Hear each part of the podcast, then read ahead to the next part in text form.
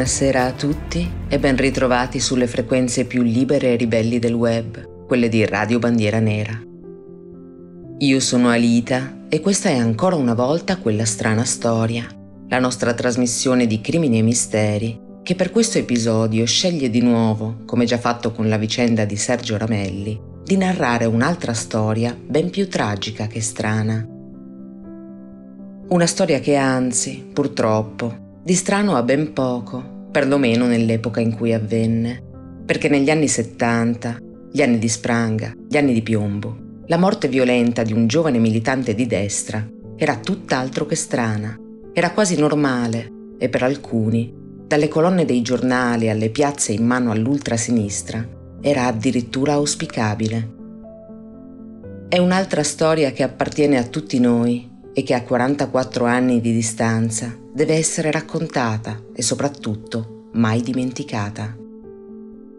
È una vicenda ambientata nella Roma di fine anni 70, in un'Italia in cui guadagnarsi il proprio spazio di agibilità politica, tenendo aperta una sede di partito per il movimento sociale, come per la sua organizzazione giovanile, il Fronte della Gioventù, significava combattere una battaglia quotidiana. E Roma era una trincea difficile da difendere, in quel decennio di guerra civile mai dichiarata, quando uccidere un fascista non era reato. Alcuni, come i fratelli Virgilio e Stefano Mattei, rispettivamente di 22 e 10 anni, non poterono nemmeno combatterle quelle battaglie.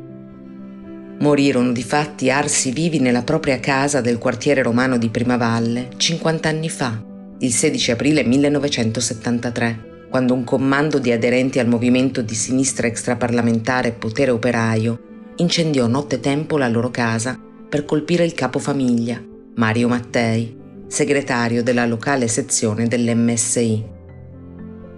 Due anni dopo, nei giorni in cui si apriva il processo per quella carneficina, gli studenti di destra si trovarono a chiedere a gran voce giustizia, ma per i militanti comunisti i fascisti non avevano nemmeno il diritto di esistere Immaginate quello di far sentire la propria voce. E così, durante un assalto alla sede del FUAN, spararono sugli universitari missini. Uno di loro, il 23enne greco Mikis Mantakas, venne colpito alla testa.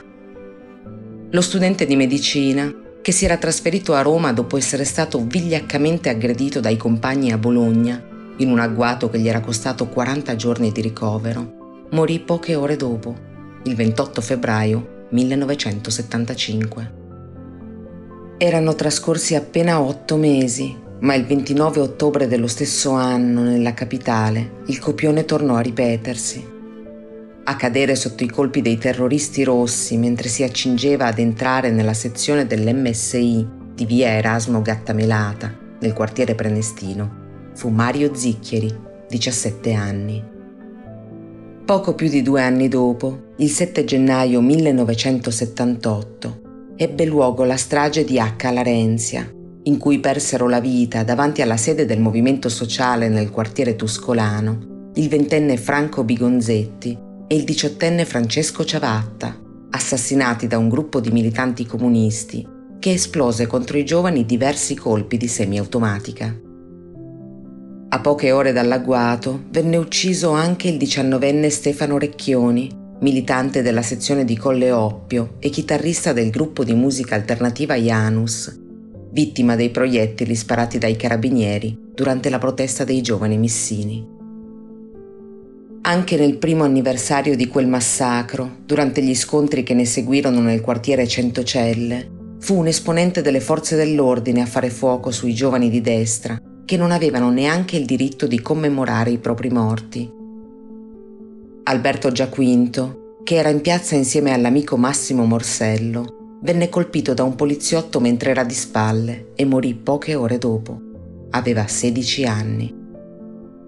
Ecco, questa era la Roma dove ebbe luogo la vicenda che stiamo per raccontare. Questa è la strana storia di Francesco Cecchin, che aveva 17 anni quando, il 28 maggio 1979, dopo aver cenato con la famiglia, chiese a sua sorella di andare insieme a prendere un gelato. Anche questa volta scegliamo di aprire la puntata con Generazione 78, di Francesco Mancinelli, che dedica anche una strofa proprio all'assurda morte del giovane Cecchin.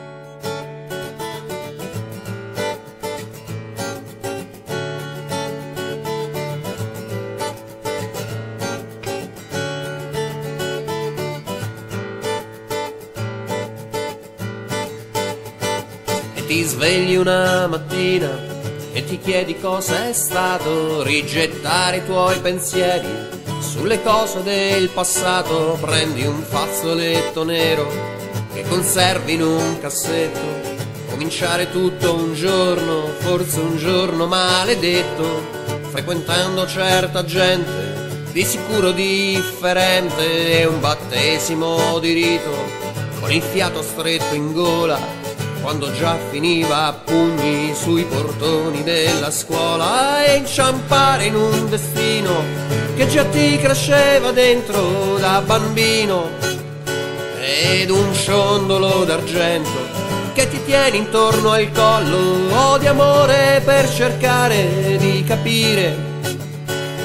Una logica ideale, una logica ideale a cui ciecamente credi e tua madre piange sola e ti osserva dietro i vetri perché sa che non perdona questa guerra perché sa che non ha pace la sua terra.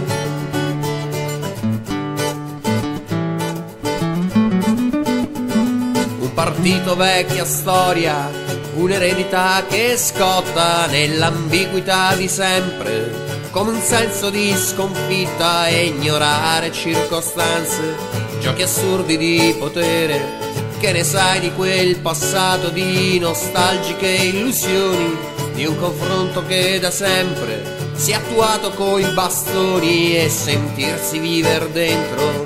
A vent'anni è l'occasione per cercare di dare un senso alla tua rivoluzione. E poi una sera di gennaio resta fissa nei pensieri troppo sangue sparso sopra i marciapiedi e la tua generazione staglio al vento le bandiere gonfio l'aria di vendetta senza lutto né preghiere su quei passi da gigante per un attimo esitare, scaricando poi la rabbia nelle auto lungo il viale. Tra le lacrime di vortici di fumo, da quei giorni la promessa di restare tutti figli di nessuno.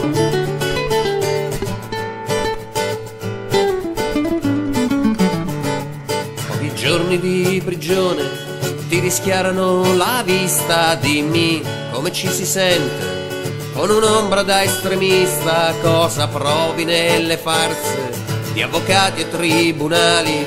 Ed Alberto che è finito dentro l'occhio di un mirino, la democrazia mandante, un agente l'assassino, e Francesco che è volato sull'asfalto di un cortile con le chiavi strette in mano, strano modo per morire, braccia tese e funerali, ed un coro contro il vento, oggi è morto un camerata, ne rinascono altri cento, e il silenzio di un'accusa che rimbalza su ogni muro, questa volta pagheranno, te lo giuro, poi la sfida delle piazze ed i sassi nelle mani, caroselli di sirene e chi sempre più lontani. Quelle bare non ancora vendicate, le ferite quasi mai rimarginate.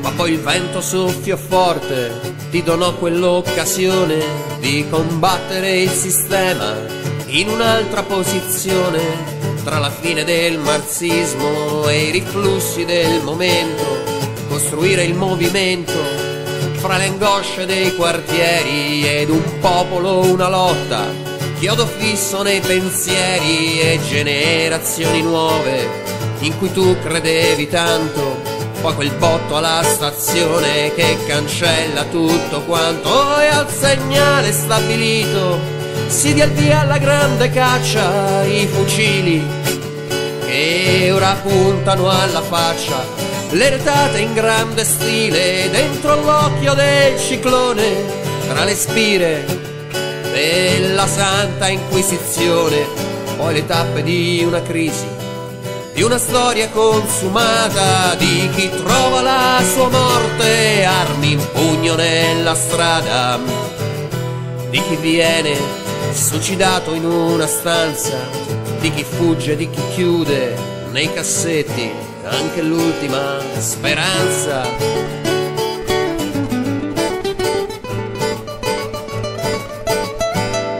E ti svegli una mattina sulle labbra una canzone e l'immagine si perde sulla tua generazione, quei ragazzi un po' ribelli e un po' guerrieri che hanno chiuso nei cassetti e in fondo ai cuori tanti fazzoletti neri.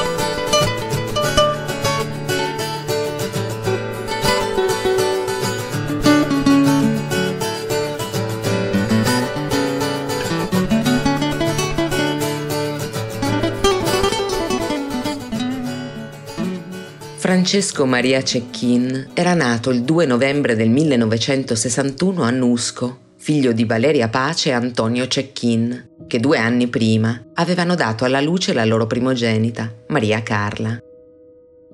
Nusco, noto per essere stato il paese natio del democristiano ciriaco De Mita, è un piccolo borgo nella provincia di Avellino, che allora contava 6.000 abitanti e oggi meno di 4.000.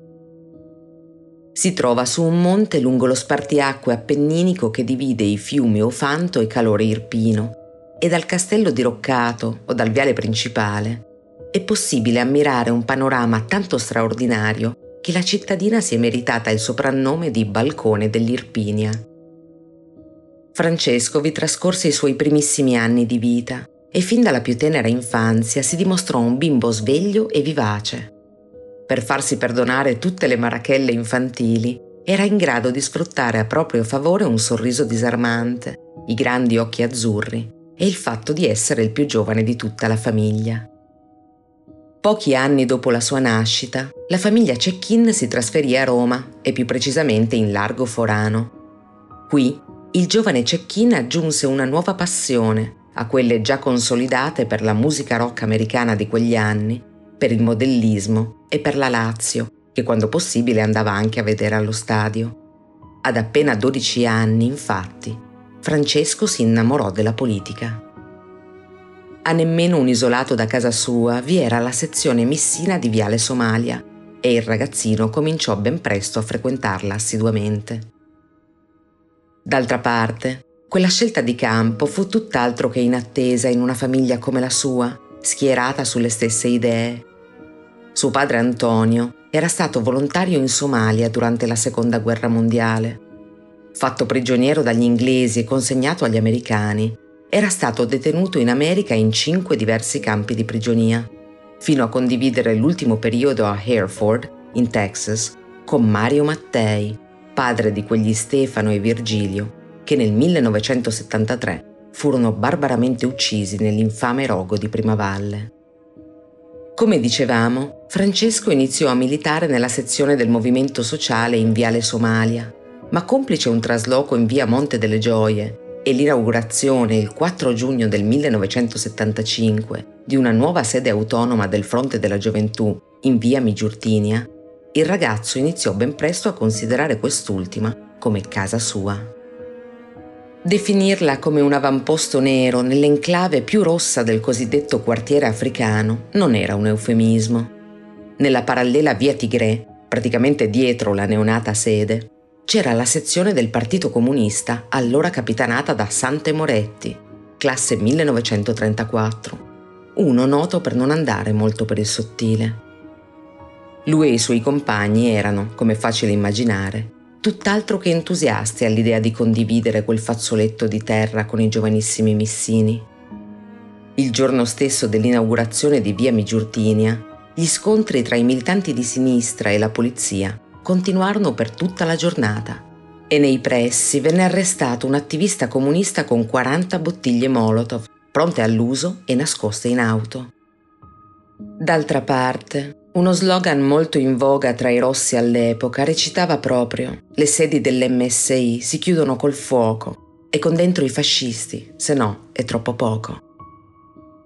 Precedenti attentati a sedi di partito, luoghi di ritrovo di veri o presunti camerati e anche abitazioni private avevano già dimostrato che quella barbarie non si fermava alle parole. A partire da allora, per i ragazzi di destra fu una lotta continua, un vero e proprio assedio quotidiano da affrontare, mentre nel frattempo andavano a scuola o al lavoro, finendo per tornare a casa la sera, fingendo un'impossibile tranquillità con le loro famiglie. Le violente aggressioni nei confronti dei ragazzini di spesso appena 13 o 14 anni da parte di gruppi di uomini abbondantemente adulti divennero ordinaria amministrazione. E alla stessa maniera gli attentati alla sezione, che di per sé non si poteva certo considerare come una roccaforte a causa della sua posizione. Al fine di risparmiare qualcosa sull'affitto, di fatti, si era scelto un locale collocato al di sotto del livello della strada che in caso di incendio si sarebbe trasformato in una gabbia letale. E anche nella vita di partito di tutti i giorni le insidie erano dietro l'angolo. Gli autonomi aspettavano i missini al varco, bersagliandoli dall'alto con il lancio di qualsiasi tipo di oggetto. Maria Carla Cecchin, la sorella di Francesco, arrivò a descriverla come una sezione trappola.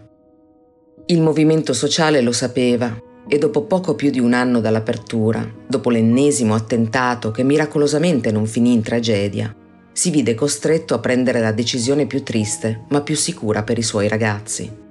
La sede del fronte di via Migiurtinia chiuse per sempre i battenti.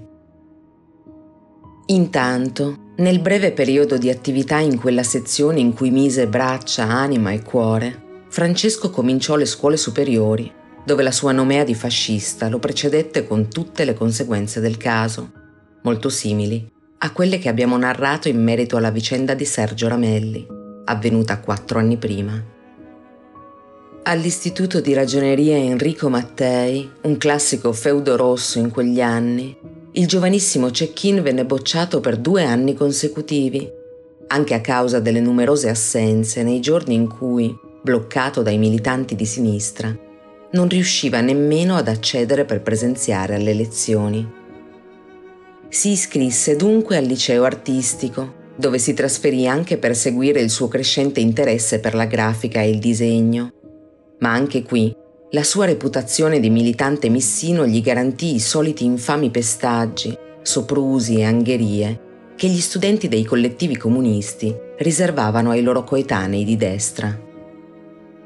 I suoi genitori non esitarono a sporgere denuncia contro gli aggressori del figlio per ben tre volte, una nel dicembre del 1978 e due nel 1979, a gennaio e ad aprile, con tanto di nomi e cognomi.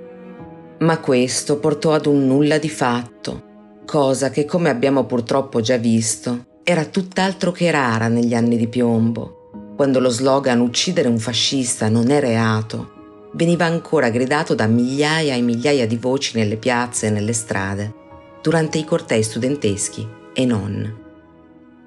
Alla fine, il collettivo autonomo degli studenti dell'artistico arrivò a decretare l'espulsione di Francesco dalla scuola e la sua famiglia, per evitare ritorsioni ancora più gravi, si convinse ad iscriverlo ad un istituto privato per consentirgli di proseguire gli studi all'infuori del difficile ambiente scolastico ad ogni modo. Francesco era un ragazzo allegro e pieno di amici, quasi tutti incontrati nell'alveo della politica e che considerava parte della propria famiglia, ma anche di ragazzine della sua età che non facevano mistero di fargli la corte. A 17 anni era alto più di un metro ottanta, biondo e con due grandi occhi blu che gli attiravano gli sguardi delle coetanee per le strade della capitale però le sue fidanzatine non ce le presentava mai, teneva primi amori e politica ben separati. Disse ricordandolo Flavio Massimo Amadio, uno tra gli amici più stretti del giovane Cecchin, anche lui attivista del fronte. E a proposito di militanza, lo descrisse così. Dovunque ci fosse attivismo politico, Francesco c'era. Ai banchetti per raccogliere le firme, alle manifestazioni a distribuire volantini, in sede a stamparli con una piccola serigrafia che avevamo messo su con tanta fatica e tanta passione. Voleva sempre fare di più, tanto che per un periodo tememmo che avrebbe lasciato il fronte per entrare in terza posizione, che agli occhi dei militanti più giovani aveva il fascino tutto particolare di una nuova rivoluzione. Alla fine però restò con noi, pur rimanendo in ottimi rapporti con gli altri. Non è da tutti, nemmeno da adulti, riuscire ad essere amico ed esserlo davvero di persone con posizioni politiche talvolta decisamente distanti, seppur all'interno della stessa area, come nel caso di Terza Posizione e del Movimento Sociale. Ma questo ragazzo di 17 anni era così gioioso, onesto e giusto da esserci riuscito con una semplicità ed un sorriso disarmanti. La nostra pausa musicale arriva dal 1998, anno di uscita dell'ultimo disco di Massimo Morsello, La direzione del vento. Come abbiamo accennato in apertura, Morsello aveva vissuto gli anni di piombo romani per lo più come militante del Fuan di via Siena. Niente di più facile, dunque, nell'immaginarlo fianco a fianco al giovane Cecchin, in un corteo, a difendere una sede, una piazza o semplicemente quella stessa idea. Questa è Figli di una frontiera.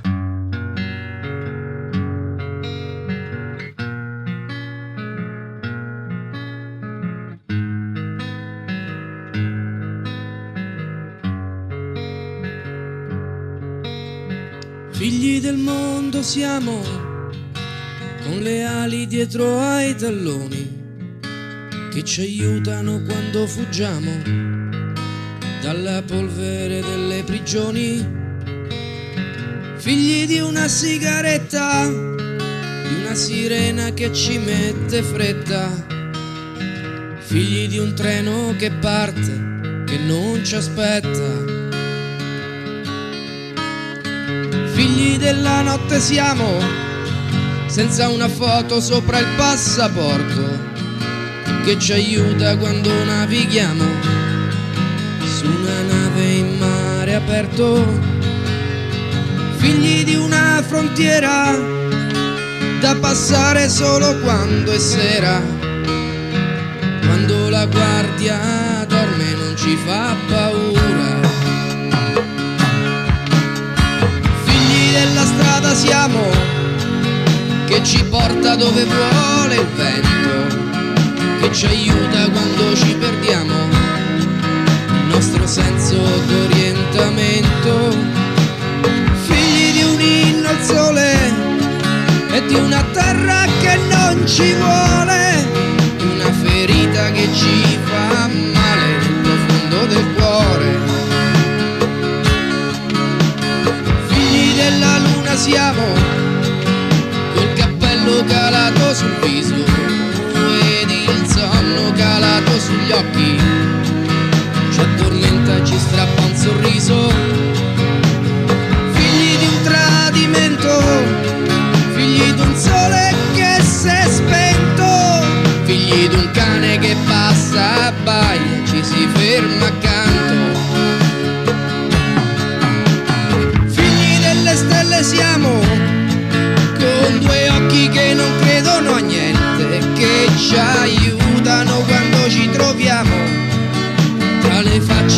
dell'altra gente, figli di una bufera, figli di un temporale, che tu tagli e prova, che tu tagli e spera, siamo i figli venuti male, figli di bufera, figli di una luce accesa, che tu tagli e prova, che tu tagli e spera, torneremo tutti quanti a casa.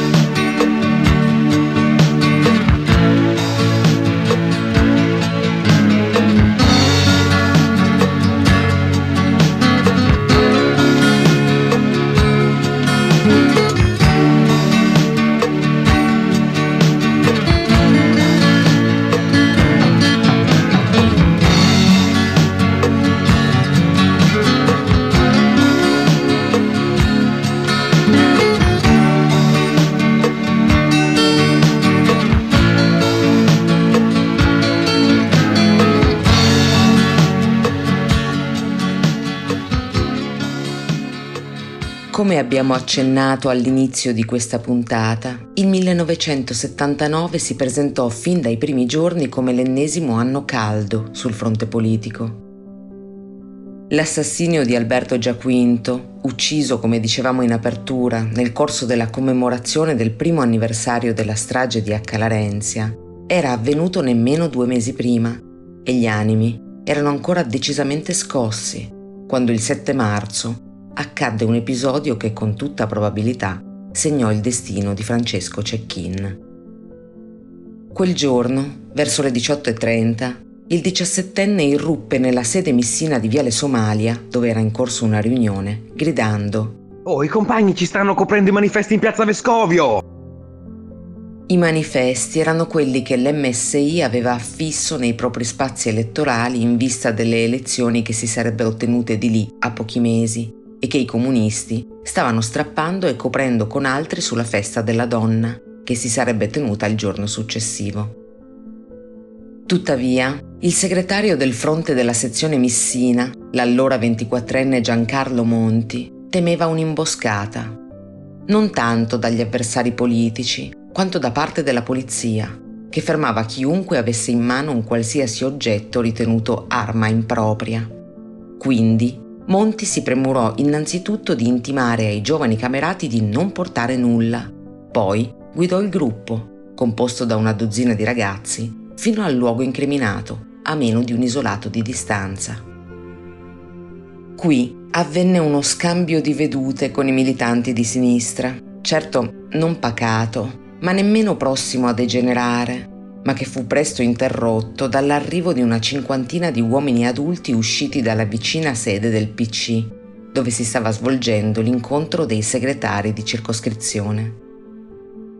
A differenza dei missini, questi si presentarono con bastoni, spranghe e chiavi inglesi, davanti alla minaccia incombente. Cosciente della responsabilità che aveva verso i più giovani, Monti ordinò ai suoi di tornare indietro, senza scappare ma dopo pochi metri, guardandosi in faccia, i ragazzi del fronte compresero che se avessero lasciato la piazza quel giorno, avrebbero dovuto lasciarla per sempre. Anni dopo, lo stesso Monti ha raccontato così quell'episodio. Ci siamo inquadrati davanti ai compagni e abbiamo alzato le mani dicendo che non avevamo armi. Morale, non siamo scappati, anzi, ci siamo fatti sotto. Qualcuno di noi le ha date, molti di loro le hanno prese. Ecco. Quanto accaduto non passò tuttavia sotto silenzio, tanto più che quella settimana si sarebbe aperto il congresso provinciale del Partito Comunista e i compagni avevano tutte le intenzioni di non farla passare liscia a quei ragazzini che avevano osato alzare la testa davanti alle loro angherie. Quella stessa notte, intorno a luna, la Digos si presentò con i mitra spianati a Casa Monti dove arrestò Giancarlo e suo fratello Giampiero, di appena 15 anni, e poi a casa Cecchin, dove Francesco venne portato via in manette. L'accusa? Quella di aver aggredito armati i poveri militanti di sinistra intenti a fare quattro chiacchiere in piazza. Dopo pochi giorni trascorsi nel carcere minorile, il diciassettenne venne rimesso in libertà, ma la sua persecuzione era lungi dall'essere terminata venne di nuovo aggredito a scuola e a casa sua cominciarono ad arrivare telefonate anonime contenenti minacce sempre più pesanti. Come abbiamo accennato, i suoi genitori denunciarono due episodi quell'anno, uno di questi avvenuto il 16 aprile. In quella data, sua madre Valeria, stremata dall'ennesima chiamata, si recò al vicino commissariato di polizia per denunciare ciò che era appena accaduto. Alle 22.30 di quella stessa sera il telefono era suonato nell'appartamento di famiglia. La donna aveva risposto e un giovane che si era presentato come Alberto aveva chiesto di parlare con Francesco, di cui a suo dire era amico. La signora Cecchin lo aveva incalzato per identificarlo, ma il chiamante aveva ammesso alla fine di non essere del quartiere e di non frequentare nemmeno la stessa scuola. Il dialogo si era ulteriormente protratto e Alberto aveva ad un certo punto sbottato. Di a tuo figlio di stare attento che sta facendo un sacco di cazzate, di piombo ce n'è pure per lui. Valeria non era una donna facile da spaventare e reagì precisando che sarebbe andata a sporgere denuncia per le minacce e aggiunse che il telefono si trovava già sotto sorveglianza. Non era vero, ma il malintenzionato aveva subito riagganciato, il che aveva indotto la donna a pensare che la chiamata fosse stata effettuata da un telefono privato. Naturalmente, quelle non erano le prime minacce uscite dalla cornetta in casa check-in. Un compagno di liceo del diciassettenne, ad esempio, si era presentato col proprio vero nome ossia Lorenzo Casella, e aveva detto, senza mezzi termini in diverse chiamate, Ah, Fascio, non ci veni a scuola, può essere pericoloso. Ma Francesco non era il tipo da lasciarsi intimidire e continuò a frequentare l'istituto fino a quando furono i suoi genitori ad arrendersi alle vessazioni, trasferendolo, come abbiamo anticipato, in una scuola privata. Giunse così il maggio del 1979 era un mese di campagna elettorale e lo scontro politico, come intuibile, si alzò ancora di livello. Per i giovani di destra fu un mese di guerriglia vera e propria, che tra aggressioni e agguati contò nei primi 24 giorni ben quattro attentati e nove feriti gravi tra militanti o semplici simpatizzanti dell'MSI. In alcuni casi al danno si aggiunsero grottesche beffe come accadde ad Enrico Lenaz, attivista messino sorpreso dai compagni mentre affiggeva manifesti. Sprangato e ricoverato in ospedale, venne poi arrestato per rissa, perché lo spazzolone che stava usando per attaccare i fogli venne considerato un'arma impropria.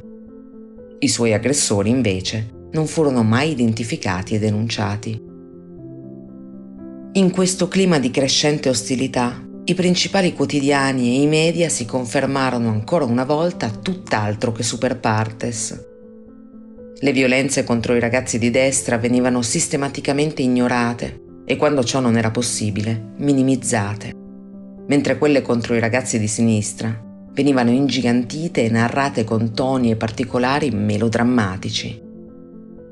Il 28 maggio, intorno alle ore 21, Francesco si trovava in piazza Vescovio con quattro camerati, quando tra i giovani missini e un gruppetto di militanti comunisti capitanati dal solito Sante Moretti scoppiò una discussione piuttosto animata, dovuta al fatto che questi ultimi avevano ancora una volta coperto con i loro manifesti elettorali gli spazi riservati all'MSI. A questo punto ci sono due versioni divergenti sul prosieguo degli eventi. Una è quella di Moretti, che affermò di aver chiamato la polizia per calmare le acque. L'altra è quella del poliziotto intervenuto, il brigadiere Antonio Pianura, che sostenne di essere stato contattato in commissariato dal segretario missino della vicina sezione di Via Somalia, che richiese un intervento per l'occupazione illecita degli spazi riservati al suo partito per le affissioni. Una volta sul posto, Pianura convinse Moretti a staccare i manifesti incriminati e poi lasciò l'area dopo aver invitato a disperdersi la trentina di giovani di entrambi gli schieramenti che nel frattempo si erano radunati. Tornò a controllare anche circa un'ora più tardi e trovò la piazza sgombra e silenziosa. Prima del suo passaggio, però, erano volate parole tutt'altro che tranquille.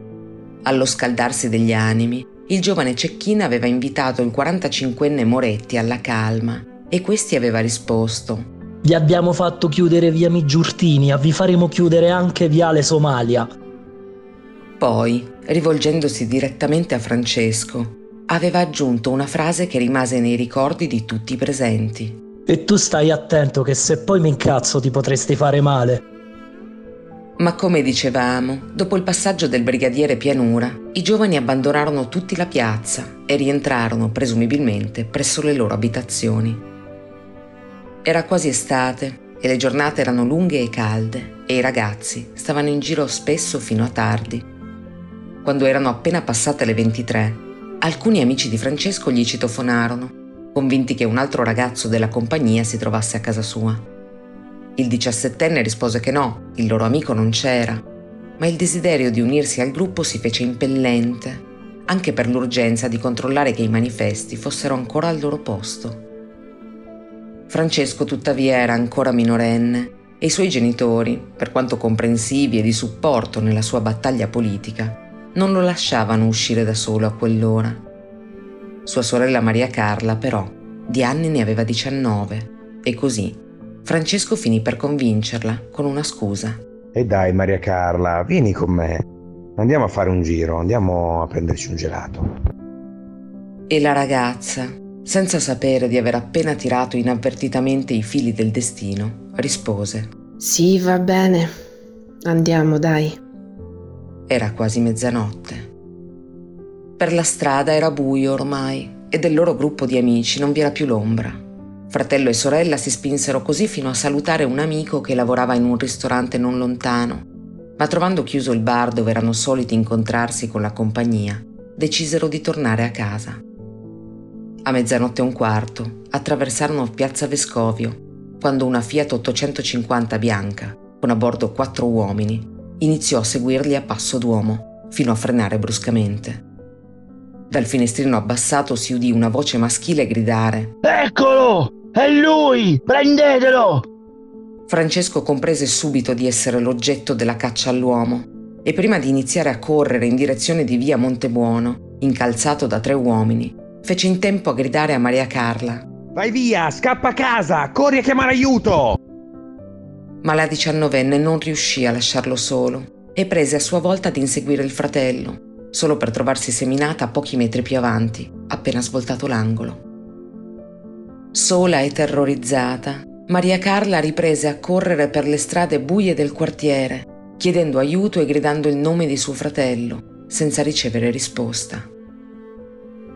Ma fermiamoci un momento adesso e ascoltiamo il brano che la band degli Imperium ha dedicato alla memoria di Francesco nel loro album del 2005, intitolato Vita es Milizia. Questa è la loro Sera di giugno.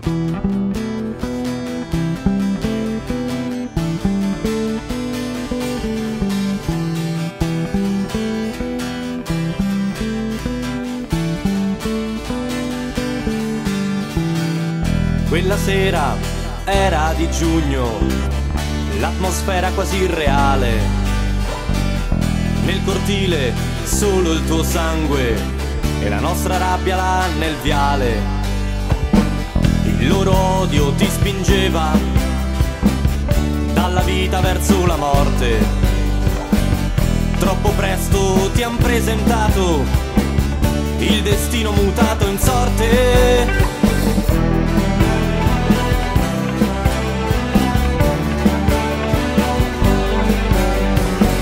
Cercato invano che lei non vedesse, in mano chiusa è una chiave, imprigionato nel cuore il ricordo e l'ha imbarcato su di una nave, ma quella nave non è mai affondata, l'ho rivista ieri sera, con le vele gonfie di vento e il tuo nome sulla bandiera. Francesco era primavera,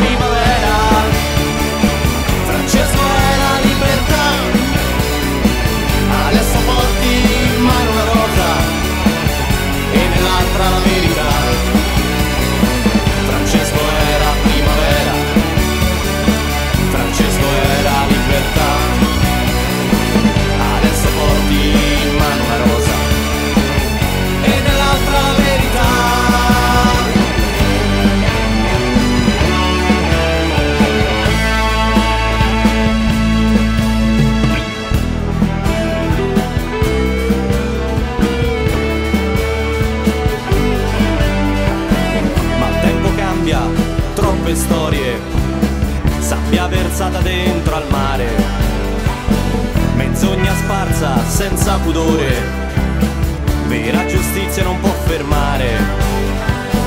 Quel vento antico risuona ogni sera di una rosa e una bandiera.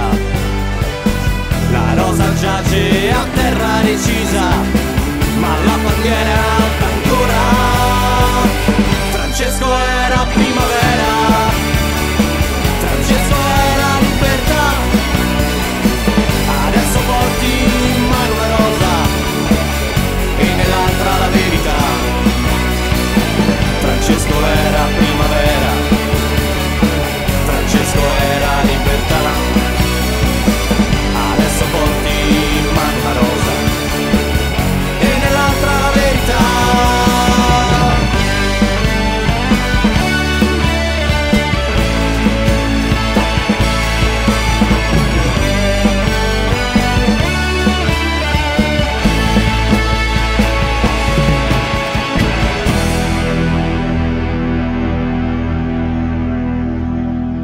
Francesco!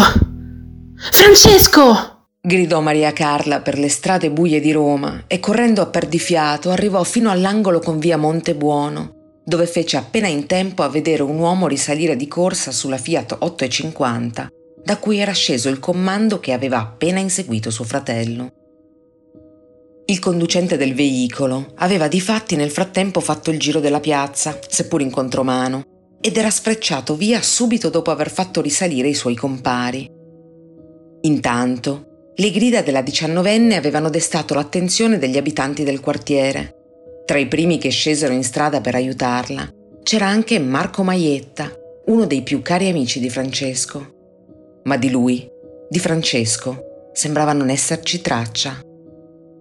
Almeno fino a quando, pochi minuti dopo, un inquilino del condominio di via Montebuono 5 notò un corpo privo di sensi sul selciato del cortile sottostante circa 5 metri più in basso rispetto all'ingresso del palazzo, e contattò subito i soccorsi. Sul posto arrivò la polizia, che incredibilmente non scattò nemmeno una foto dell'adolescente agonizzante per accertare in seguito la dinamica dei fatti, e un'ambulanza che lo trasportò a sirene spiegate all'ospedale San Giovanni. Si trattava purtroppo proprio di Francesco, che venne ricoverato in condizioni disperate, con un grave trauma alla testa e la milza spappolata che dovette essergli asportata d'urgenza durante l'intervento a cui venne immediatamente sottoposto. Fin dal primo momento una questione emerse in tutta la sua drammatica importanza. Francesco Cecchin era caduto cercando di sottrarsi ai suoi aggressori oppure questi lo avevano gettato nel cortile dopo averlo sottoposto a un violento pestaggio. La polizia si affrettò a confermare la prima ipotesi. Secondo loro, il ragazzo aveva tentato di darsi alla fuga saltando un muretto, nella convinzione di atterrare alla stessa altezza, ma finendo invece in uno strapiombo di diversi metri.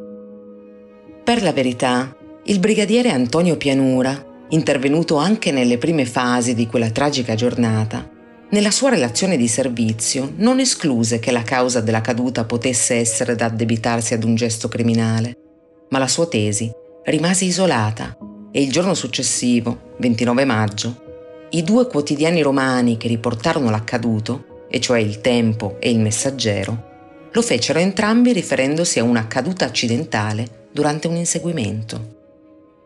Gli amici di Francesco e la sua famiglia, tuttavia, non credettero per un solo istante che i fatti si fossero davvero svolti in quella maniera.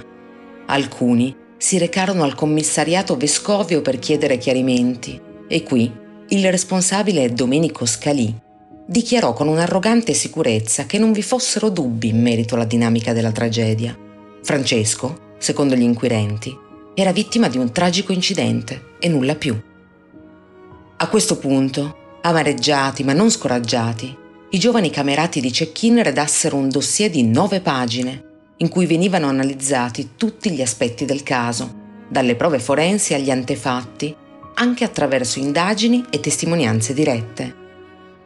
Terminato in tempo da record, il documento venne ciclostilato nella sede del Fronte della Gioventù di via Somma Campagna e consegnato ai giornali, che da quel momento, a fronte di elementi tanto precisi quanto difficili da confutare, assunsero una posizione decisamente meno imperativa riguardo alle diverse possibilità. Ma vediamo dunque quali furono gli elementi raccolti nel dossier di controinformazione che Marco Maietta, Fabrizio Bruschelli, Bruno Guglielmetti, Flavio Amadio e altri militanti dell'MSI misero insieme per cercare di indirizzare nella giusta direzione le indagini. Ad aiutarli, nella fase finale di redazione del documento, ci fu anche Gianni Alemanno, l'ex sindaco di Roma ed ex ministro, che all'epoca era il ventunenne responsabile del settore stampa e propaganda del Fronte della Gioventù. Partendo dalle provocazioni e dagli scontri accaduti o scongiurati tra i giovani missini della sede di Viale Somalia e i militanti del Partito Comunista nei giorni precedenti alla tragedia, gli autori ripercorsero gli accadimenti della sera del 28 maggio, di cui abbiamo trattato finora, puntando infine l'attenzione su alcune fondamentali prove che fino a quel punto gli investigatori avevano paradossalmente ignorato. Il primo dettaglio che misero in dubbio fu l'idea che Francesco fosse caduto dal muretto nel tentativo di sottrarsi agli aggressori, perché, si era detto, non conosceva il luogo e non sapeva che dietro quel muretto lo avrebbe atteso un salto di 5 metri. Ma questo era falso ed era facilmente dimostrabile. Il diciassettenne conosceva di fatti quel palazzo benissimo, perché al piano seminterrato, proprio quello dove venne ritrovato in fin di vita, abitava uno dei suoi migliori amici. Il giovane era dunque a conoscenza di quel dislivello. Il secondo dato cruciale fu la posizione innaturale del corpo di Francesco, che venne trovato disteso sulla schiena, con le lesioni dell'impatto tutte concentrate nella parte posteriore del capo e sulla schiena. Non c'erano contusioni alle braccia o alle gambe, come sarebbe stato logico aspettarsi nel caso di un salto in avanti da un'altezza simile. Il terzo elemento erano le sue mani. Il diciassettenne, al momento del ritrovamento, aveva nelle mani un pacchetto di sigarette stretto nella mano destra e un mazzo di chiavi in quella sinistra, forse utilizzato a mo' di tirapugni in un estremo tentativo di difesa durante uno scontro ravvicinato. Una delle chiavi spuntava infatti ormai piegata tra il dito indice e il medio, a testimoniare che una colluttazione era effettivamente avvenuta Nessuno inoltre trascurerebbe di tenere entrambe le mani libere e aperte, in previsione di un salto, per attutire l'atterraggio. Il quarto punto dibattuto riguardava le sue ferite, non giustificabili con una caduta. La vittima aveva un profondo taglio sopra l'arcata sopraccigliare destra, l'occhio sinistro completamente tumefatto e numerosi graffi e lividi intorno al collo e alle braccia. Molteplici erano le contusioni ai fianchi, come quelle che si riscontrano nei combattimenti agonistici sul ring, oltre alla milza spappolata. E quest'ultima lesione, a detta dello stesso chirurgo che lo operò, appariva come il risultato di un unico affondo ben preciso, un pugno o un calcio, sferrati da qualcuno tutt'altro che nuovo all'uso della violenza. In ultimo, venne preso in esame il fatto che i residenti del condominio affermarono di aver sentito un vociare convulso attorno all'ora del misfatto, seguito però da un silenzio e poi da un tonfo sordo. L'unica logica conclusione era quindi che Francesco fosse stato aggredito, picchiato, tramortito e poi gettato nel vuoto ormai privo di sensi. Se invece fosse stato solo spinto o se fosse scivolato o se avesse addirittura tentato il salto, sarebbe stato naturale lanciare un grido, di paura, di stupore o anche solo per darsi coraggio. Ma quel grido non ci fu. Nonostante questo documento di accusa dettagliato, con tanto di nomi, fatti e prove scientifiche, però, gli investigatori e la polizia non fecero alcun passo in avanti nelle indagini, in nessuna direzione.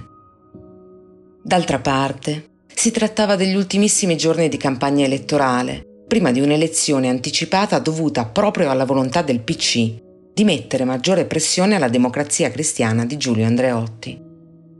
Il voto si sarebbe tenuto nel fine settimana successivo, quello del 2 e il 3 giugno del 1979.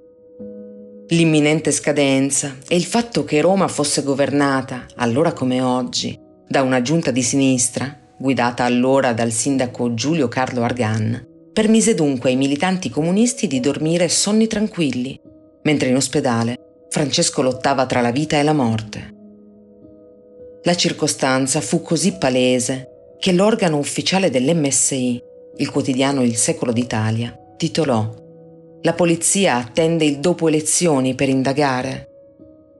Noi adesso ci fermiamo per qualche minuto e ascoltiamo un brano del 2014 di Federico Goglio in arte Skoll. Questa è la sua Campi Elisi.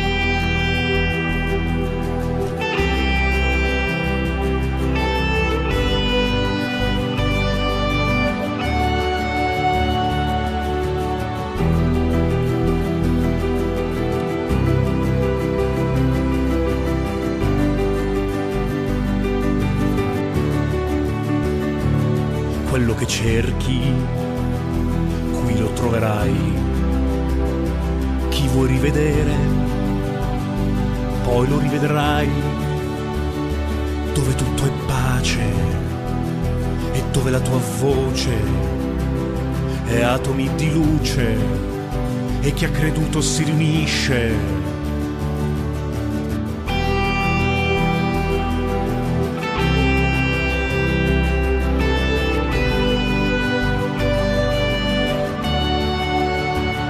Dove il mio cane dorme al sole del tramonto e fa sogni tiepidi mentre i cavalli corrono dove le tue mani sono come api che si posan lievi fra fiori e verdi prati mossi da un vento caldo come ampie onde spinte da Nettuno acque più profonde dove chi ha creduto, chi ci ha preceduto, ha trovato pace, quella pace che la terra gli ha negato.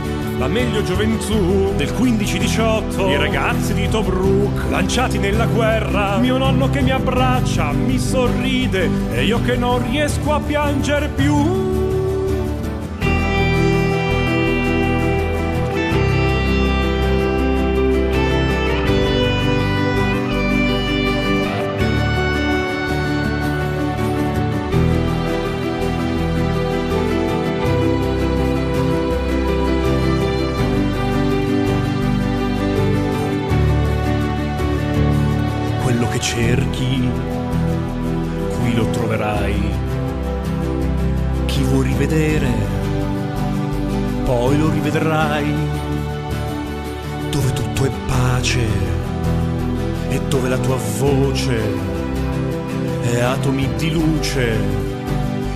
Lottato si riunisce. Dove il mio cane dorme al sole del tramonto e fa sogni tiepidi mentre i cavalli corrono.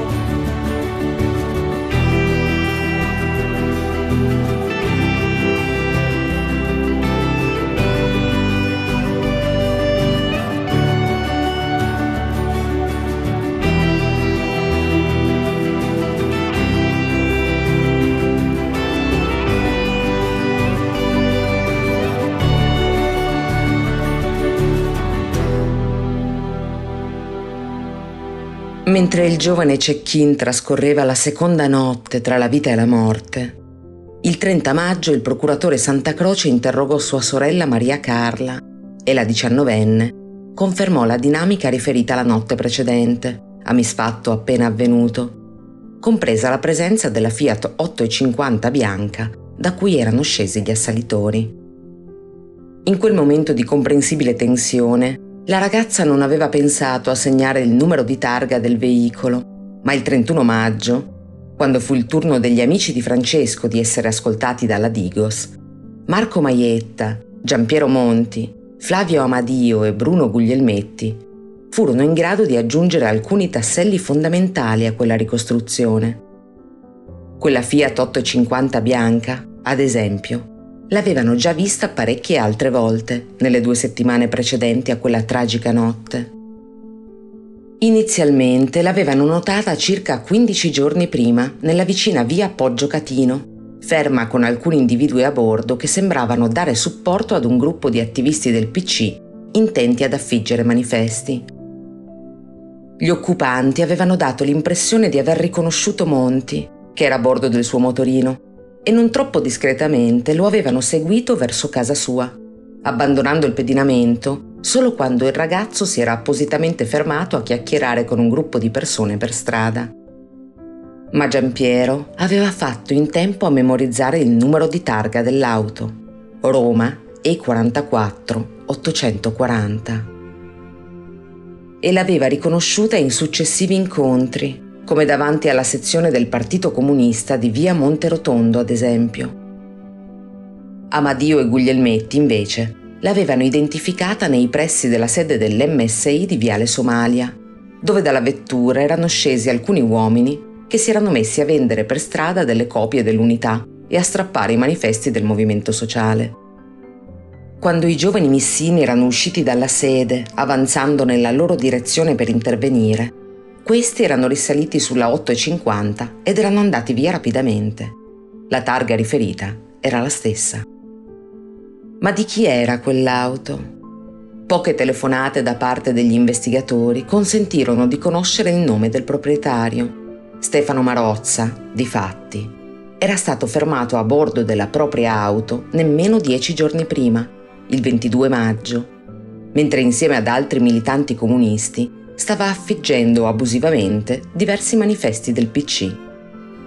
L'interrogatorio di Marozza, tuttavia, non ebbe luogo che 21 giorni dopo la tragica notte, il 18 giugno. Quindi facciamo un piccolo passo indietro e torniamo a quel 31 maggio, quando i camerati di Francesco non furono gli unici a presentarsi alla Digos. Quella stessa sera, quando curiosamente era già quasi mezzanotte, il 46enne ex pugile e in quel momento dirigente del PC e della CGL, Sante Moretti, fece il suo ingresso nel commissariato Vescovio per sporgere una denuncia querela contro il Fronte della Gioventù e contro il quotidiano Il Secolo d'Italia in merito alla vicenda Cecchin. Io sono del tutto estraneo ai fatti, eppure vengo diffamato e minacciato in numerosi volantini dei fascisti, per chi ritenuto uno dei responsabili dell'accaduto. Spiegò agli inquirenti.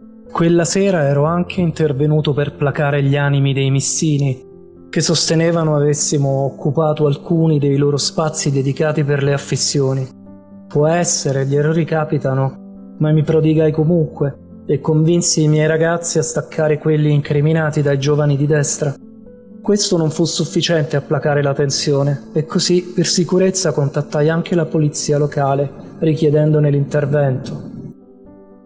A questo punto sappiamo per certo che Moretti stava mentendo e lo sappiamo perché il brigadiere Pianura aveva già certificato che il suo intervento fosse stato richiesto da Natale Gianvenuti, allora segretario della sezione del Movimento Sociale di Viale Somalia. Moretti, ad ogni modo, concluse così il suo intervento. Alle 21.15 sono tornato verso casa con Francesco Lazzerotti, il fidanzato di mia figlia, e insieme ci siamo recati a casa mia, dove abbiamo cenato insieme alla mia famiglia e poi giocato a carte fino a ben oltre la mezzanotte.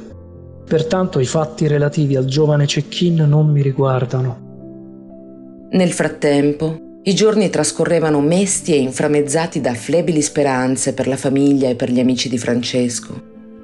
Le condizioni del diciassettenne, ricoverato in rianimazione, migliorarono lievemente nei primi giorni dopo l'intervento, ma il perdurare dello stato di coma tra il primo e il secondo grado e la costante necessità di trasfusioni non lasciavano presagire miracoli. Eppure, il 9 giugno, i medici si dissero ottimisti il coma si stava superficializzando, e cioè stava diventando meno profondo. Dal limbo in cui era sprofondato senza mai riemergere, quindi, Francesco sembrava incredibilmente lottare per riconquistare coscienza.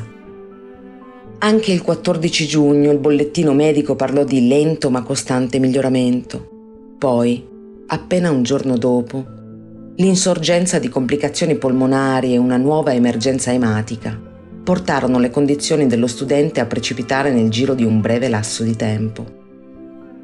Alle 23.50 di quel 15 giugno, il cuore di Francesco Cecchin smise di battere. Le ore successive, come è facile immaginare, furono convulse e gli amici e i camerati, venuti al corrente della tragica notizia, ne furono sconvolti e addolorati. In tutti loro, però, esplosero anche la rabbia e la frustrazione dovute al fatto che l'indagine volta a smascherare gli aggressori del diciassettenne non avesse nemmeno ancora preso davvero il via. Mentre finalmente le forze dell'ordine iniziavano a fare ciò che avrebbero dovuto fare da più di due settimane, ossia mettersi alla ricerca dei colpevoli dell'omicidio, molti giornali parlarono ancora di una caduta accidentale del ragazzo. Ma non erano solo i quotidiani a venire stampati in quelle ore, c'era qualcos'altro, qualcosa che ancora oggi resta a ricordare Francesco e la sua dolorosa vicenda, ma anche il suo impegno, il suo sacrificio e la sua lotta. Due manifesti. Il primo venne stampato nelle ore immediatamente successive alla sua morte, disegnato da Marco Maietta e firmato I suoi camerati. In questo, un'aquila, una croce celtica e una spada fanno da cornice alle parole. Solo borghesi e mercanti conoscono l'oblio della morte. Il popolo sa ricordare chi cade per la libertà. Francesco Cecchin, ora il suo nome riempie i silenzi delle sere. Il secondo venne disegnato pochi giorni dopo da Marcello De Angelis, allora tra i leader di terza posizione. In esso, il volto stilizzato di Francesco, i cui tratti rimandano a quelli delle statue greche, è posto accanto alle parole Raccontate che lottava per un popolo, raccontate lo schianto del suo corpo, raccontate del sangue sul selciato, raccontate il morire a 17 anni, urlate a chi non vuol sentire, lui vive, lui combatte. Ed è quello che ancora oggi vogliamo fare. Ma c'è ancora un momento di pausa per noi che arriva proprio dalla voce di Marcello De Angelis sulle note di Cara Amica, uscita nel 2003. Loro sono i 270 bis che ci ricordano che alla fine da casa vieni e a casa ritorni.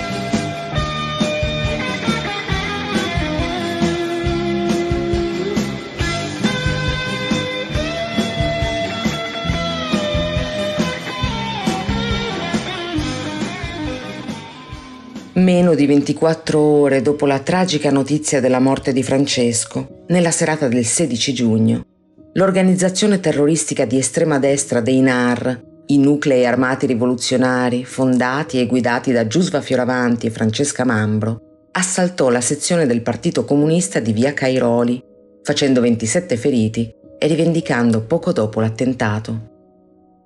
L'indiziato Sante Moretti fu costretto a lasciare Roma e riparare in un'altra città, dove restò per circa dieci anni nel timore di possibili vendette. Il 18 giugno, invece, si tenne il primo interrogatorio di Stefano Marozza, il famigerato proprietario della Fiat 850 bianca. L'uomo, che affermò di conoscere Cecchin di vista, dichiarò di aver trascorso la serata in cui si era svolta l'aggressione nella sezione del Partito Comunista di via Monterotondo, dalle 17.30 alle 21.45, e di essere poi andato al cinema Radio City di via 20 settembre con un suo amico, Ruggero Lodi. Qui avevano assistito insieme alla proiezione delle 22.30 della pellicola Giallo Napoletano, terminata intorno a luna di notte.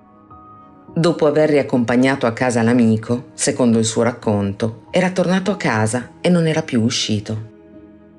Lodi però ne smentì l'alibi, sostenendo di aver trascorso la serata con altri amici.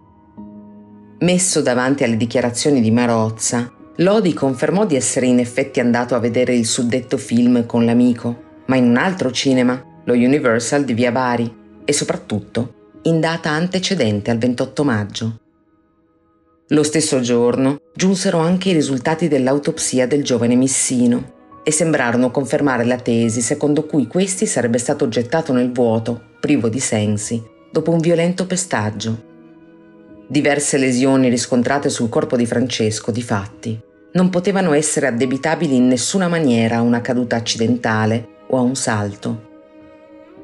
Queste prove furono talmente eclatanti da portare un giornalista dalle simpatie tutt'altro che di destra, ovvero la firma della Repubblica Carlo Rivolta, a dedicare quattro colonne del quotidiano uscito il 19 giugno a supportare questa ipotesi.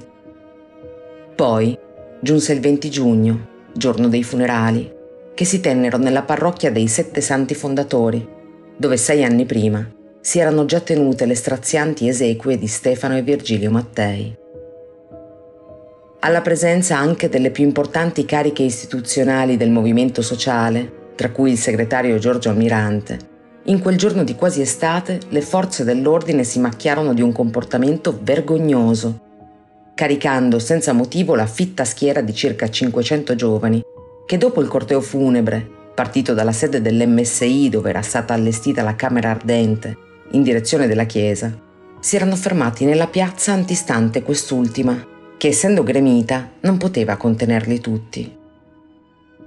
Dopo le prime incomprensibili provocazioni da parte della polizia, e nonostante i missini non volessero certo rendere la giornata ancora più traumatica per la famiglia Cecchin, gli incidenti non fecero che peggiorare, fino ad arrivare al lancio di lacrimogeni praticamente dritto davanti all'ingresso dell'edificio religioso.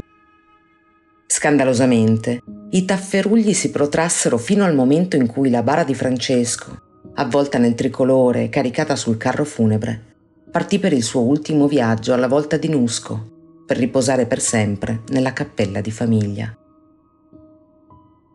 I vertici della polizia, in particolare il funzionario che ordinò le cariche, Migliaccio, e il vicequestore De Francesco, furono accusati dal secolo d'Italia di non aver saputo gestire l'ordine pubblico e di aver anzi fomentato gli animi in un momento molto delicato. E la polemica non accettava a placarsi quando il 22 giugno successe qualcosa di ben più importante. Durante il secondo interrogatorio a cui venne sottoposto, infatti, Stefano Marozza cambiò la propria versione, ammettendo di aver confuso tempi, cinema e film ma di essere effettivamente andato al cinema quella sera, però da solo, non con un amico, e all'Ariel, non al Radio City, e a vedere il vizietto, non giallo napoletano. D'altra parte era trascorso quasi un mese, era difficile ricordare con certezza. Ma nessuno fu in grado di confermare il suo alibi e così, il 30 giugno, venne spiccato un mandato di arresto nei suoi confronti e il giovane, che era militare di leva, venne arrestato nella caserma di Diano Marino dove era a distanza e rinchiuso in carcere in attesa del processo. A luglio fu assegnata l'esecuzione di una nuova perizia medico-legale a tre periti incaricati dal tribunale, che in 55 pagine conclusero assurdamente di non avere sufficienti elementi per confermare la tesi dell'omicidio e anzi sostennero ancora una volta quella del tragico incidente, usando come grimaldello l'assenza di tracce riconducibili con certezza a percosse o lesioni sul corpo della vittima al momento dell'esame autoptico. Ma Francesco era morto 18 giorni dopo essere stato aggredito e come sottolineò immediatamente il legale della famiglia Cecchin, l'avvocato Vittorio Battista, in quel lasso di tempo la maggior parte dei lividi e delle ferite erano guariti. La diagnosi di entrata all'ospedale San Giovanni, inoltre, aveva ben riportato quelle contusioni ed escoriazioni multiple agli arti, proprio come aveva registrato la traumatica rottura della milza che infatti era stata di conseguenza asportata. Una rottura che il medico della famiglia Cecchin, il dottor Giuseppe Cazzora, accorso per assistere all'operazione del ragazzo la notte del 28 maggio, descrisse come confissurazioni a raggiera. Il risultato, cioè, di un singolo colpo molto violento, inferto con un pugno o con un calcio, come abbiamo già riferito. In ragione di questo e di numerosi altri elementi, le parti civili richiesero un supplemento di indagine che venne accettato, ma che non fu sufficiente a fugare i dubbi sulla morte di Francesco. Il 26 novembre, dunque, i legali di Marozza ne chiesero la scarcerazione, ma la loro istanza non venne accolta e l'uomo rimase in prigione per tutto l'anno successivo, fino al processo, che cominciò il 10 dicembre del 1980 e vide sfilare 34 testimoni tra cui sei militanti del Fronte della Gioventù, dieci attivisti del Partito Comunista e 18 tra residenti, poliziotti, amici e familiari della vittima. Tra questi ultimi, naturalmente, anche Maria Carla, che proprio durante la prima delle nove udienze non fu in grado di riconoscere l'aggressore di suo fratello.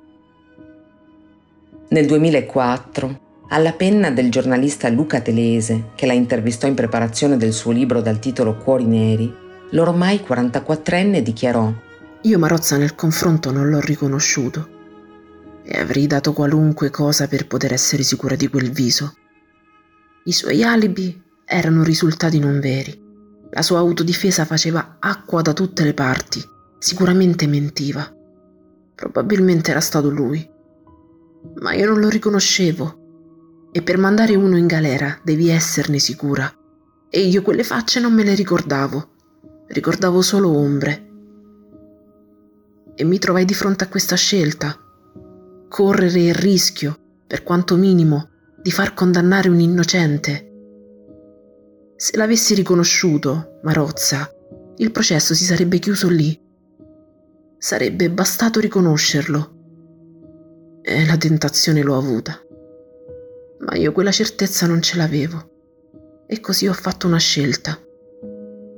E il dubbio che mi è rimasto è il peso più grande che mi porterò appresso per tutta la vita. Il processo ebbe fine il 23 gennaio del 1981.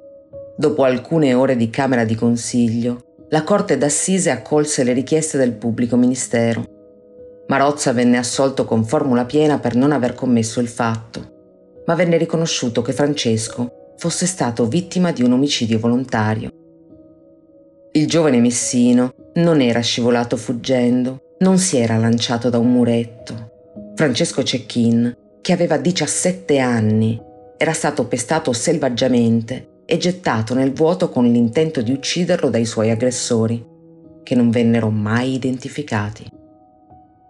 La nostra ultima pausa musicale arriva dal 2000 a cantare questo brano è la band torinese dei Non Nobis Domine, che mise in musica una memoria che Luigi Bonola, capitano del reggimento Folgore della Repubblica Sociale, scrisse nel 1945 mentre si trovava prigioniero nel campo di concentramento di Coltano.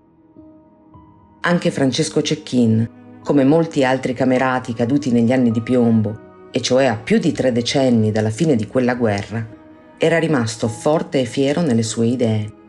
Questa è Non ho tradito.